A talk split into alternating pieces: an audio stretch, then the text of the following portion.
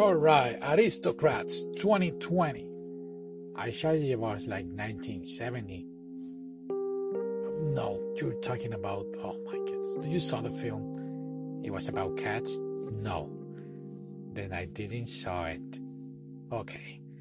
Well, this film is about a woman that is having bad luck in love.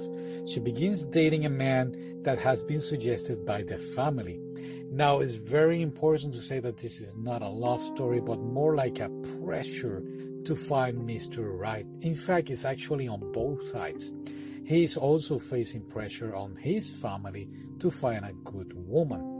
The movie also introduces another woman that is not at the same high class level on society that the first two main couple, but it does actually, we see her trying to rise up in the social status.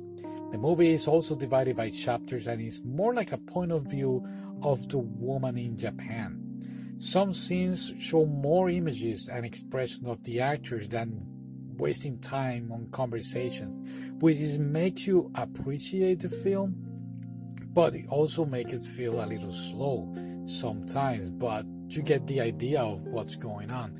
Now it's like a two-hour and eight-minute film, so it really felt you really feel like it's not long, but kind of slow pace.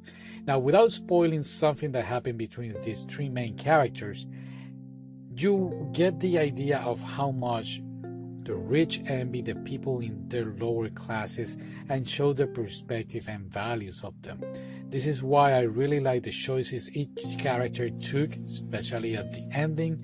And something that I really also enjoyed is that the film make you not side with any character but understand their point of view. So yeah.